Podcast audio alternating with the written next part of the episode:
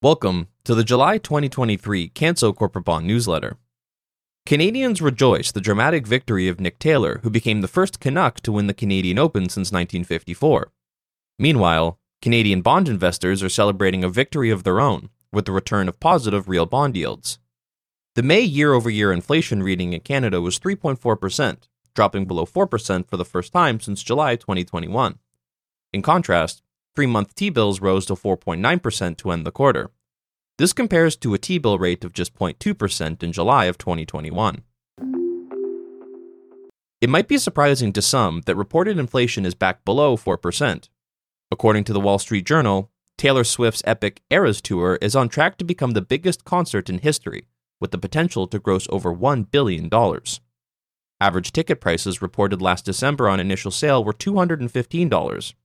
If you weren't lucky enough to get to the front of that line, you can now expect to pay north of $1,000 on resale sites just to get in the door. Despite scheduling over 100 shows across 19 countries, Canada is yet to make the list. After taking a conditional pause during their March and April meetings, the Bank of Canada is back on their rate hiking kick. On June 7th, the bank increased the overnight rate to 4.75% while noting underlying inflation remains stubbornly high. It appears increasingly likely that an additional hike is on the way. We have once again plotted the yield of the two-year Government of Canada and U.S. Treasury bonds relative to the overnight rate. At the end of the first quarter, we observed increasing bond market confidence that rate cuts were on the way to deal with the fallout of the regional banking crisis. The second quarter showed us once again that the bond market is not a reliable predictor. The central banks in Canada and the U.S. both raised administered rates and two-year yields surged. While the bond market continues to recalibrate its expectations in short-term maturities, longer-term government bond yields in Canada and the U.S. have been much more steadfast. Longer-term bonds have rebuked the surge in the short end this year. In Canada, the 30-year yield modestly rose in the past quarter and now sits right where it started the year. The U.S. long bond yield has pushed only slightly higher this year. The growing inversion in the yield curve has led to outperformance of longer-term issues this year. With short rates rising and long rates steady, the yield curve has moved to its most inverted position since 1990. One consequence of this inversion is that three-month T-bills are now yielding more than long-term A-rated corporate bonds. Surely investors should receive compensation above the risk-free rate when taking on not risk-free credit exposure.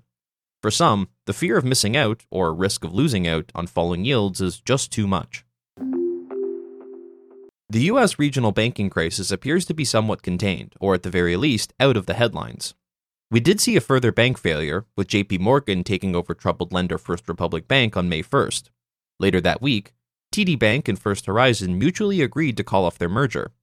Despite receiving a $200 million break fee at $12 per share, First Horizon's stock remains less than half the $25 takeover price TD offered to pay.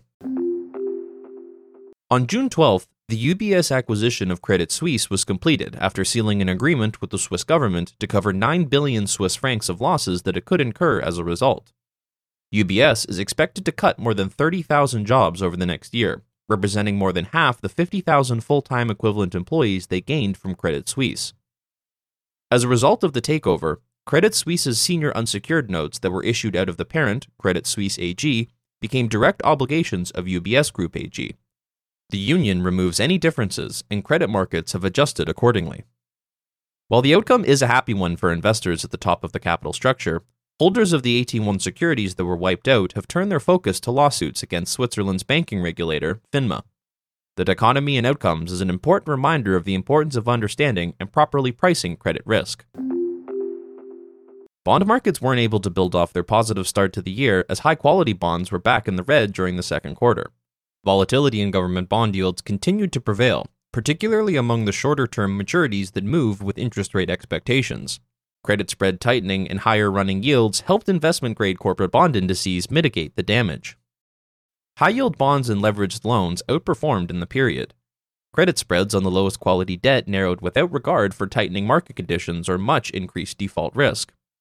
Floating rate leveraged loans outperformed fixed rate high yield as the coupon payments on loans reset higher with rising benchmark rates.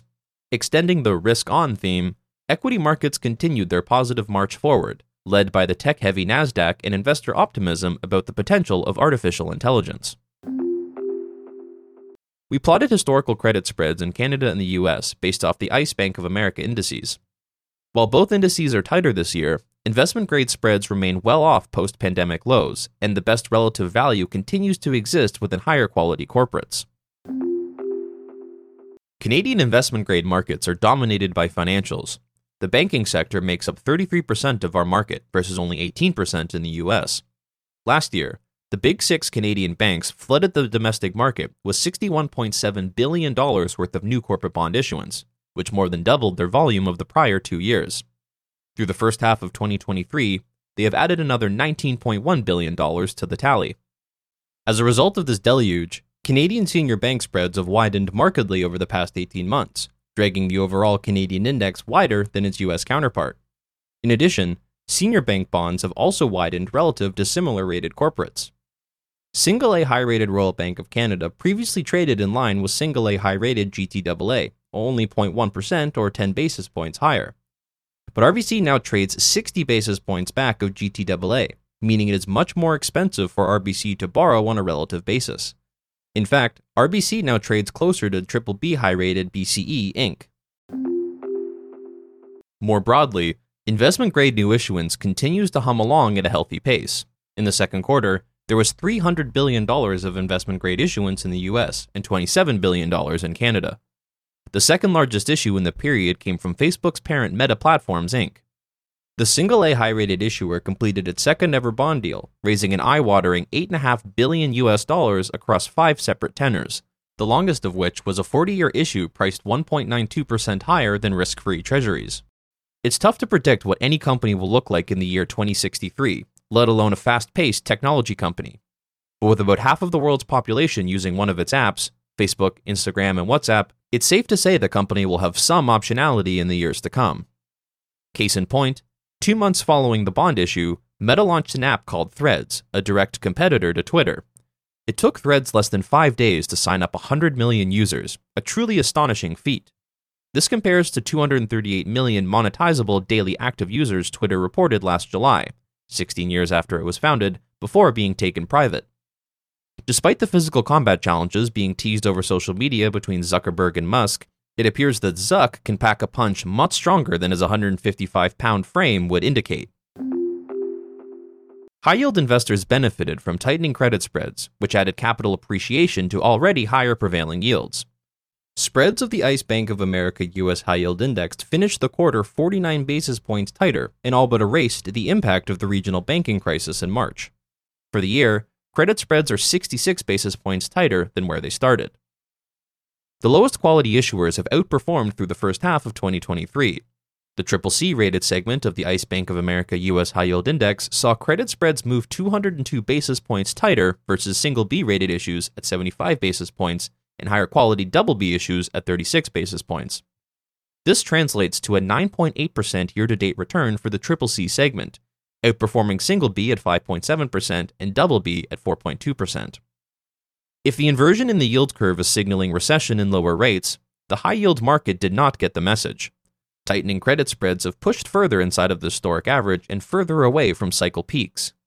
At current valuations, we continue to believe that outside of some special situations, there is not enough compensation for the risk. New issuance in the high-yield bond market continues to see a revival from the lows of 2022. After a pause in March, issuance regained life through the second quarter alongside improving market sentiment. The tally of new issue volume this year is already closing in on the full-year total seen last year. J.P. Morgan calculates gross new issuance at $96 billion in the first half of this year, compared to $106 billion for all of 2022. This lift in activity is relative to the lowest issuance total since the global financial crisis in 2008.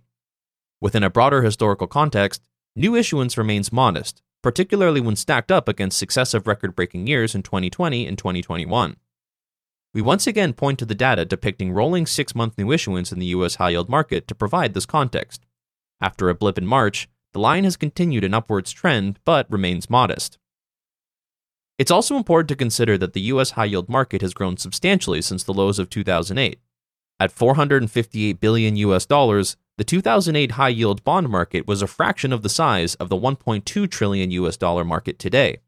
Despite the pickup in activity this year, we continue to believe that relatively modest new issuance has been supportive of credit spreads. Another telling trend is that high-yield issuers continue to turn to secured issues this year. Leveraged commentary and data calculate secured high-yield bond issuance at $56 billion this year, which remains comfortably ahead of unsecured issuance. According to their research, unsecured issuance has been higher in every year on record. This reversal in trend has been largely driven by lower-quality issuers that have had to offer security to fulfill their funding needs or refinance looming near-term maturities. Higher yields in the institutional leveraged loan market are also pushing issuers to refinance with relatively lower-cost bonds. According to LCD, average new issue yields in the loan market ended the period at 9.7%, while the average new issue yield in high-yield bonds is 8.4%. Both numbers are markedly higher than the 2021 historic lows. LCD tracked $14 billion of bonds to take out loans in the first half of the year, the largest of which was the insurance brokerage Hub International, which issued $2.175 billion in bonds to help refinance loans coming due in 2025. Default activity also continues to tick up in the high-yield bond and leveraged loan markets. The past quarter saw 3 of the 5 largest defaults this year, which included Envision Healthcare, $10.3 billion, Wesco Aircraft Holdings, $3 billion, and most recently, ATM maker Diebold Nixdorf, $2 billion. According to data from J.P. Morgan, 26 companies have defaulted this year, for a total of $15.7 billion in bonds and $25.4 billion in loans. An additional 19 companies have completed distressed exchanges, totaling $10.9 billion. The combined total has now surpassed last year's full-year total. Despite increasing defaults, 12-month rolling default rates remain below the historic average and are quite modest relative to cycle peaks. We continue to believe that with tighter market conditions, the ongoing need to refinance historically low-cost debt, as well as the immediate impact of higher rates on floating-rate loans, will likely continue to put pressure on defaults. Another quarter has passed, and yet again our bond market song remains the same. Bond investors have once again swung their expectations of central banks. An inverted government bond yield curve still contradicts expensive valuations within high-yield bonds and leveraged loans. Yields on high-quality and liquid bonds continue to be an attractive place to deploy capital while we wait for valuations and more speculative corporate issues to provide better compensation for their risks. And finally, we have conviction that tightening credit markets will lead to better opportunities, and that is where our investment focus remains.